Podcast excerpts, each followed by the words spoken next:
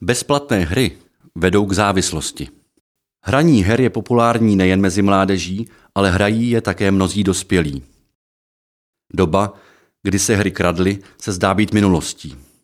Jednak jsou hry stále levnější, takže se nevyplácí pořizovat pochybné kopie a také jsou na trhu hry bezplatné.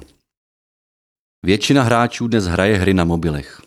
Uvádí se, že až 80% obratu všech mobilních aplikací tvoří právě bezplatné hry.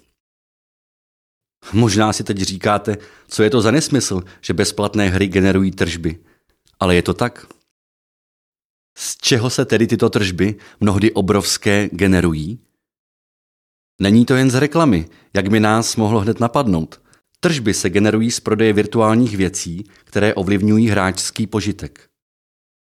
Finančně nejúspěšnější hry sázejí na soutěživost a sklony ke gamblerství. Hráči tak vlastně nehrají hru, ale zapojují se do jakési loterie.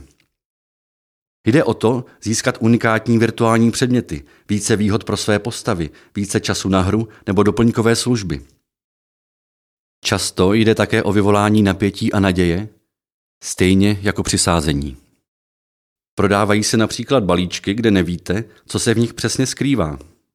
Po jejich otevření se vždy najde nějaké to příjemné překvapení, které vás donutí koupit si další balíček. A tímto způsobem pak vzniká závislost. Z běžných hráčů počítačových her se stávají gambleři.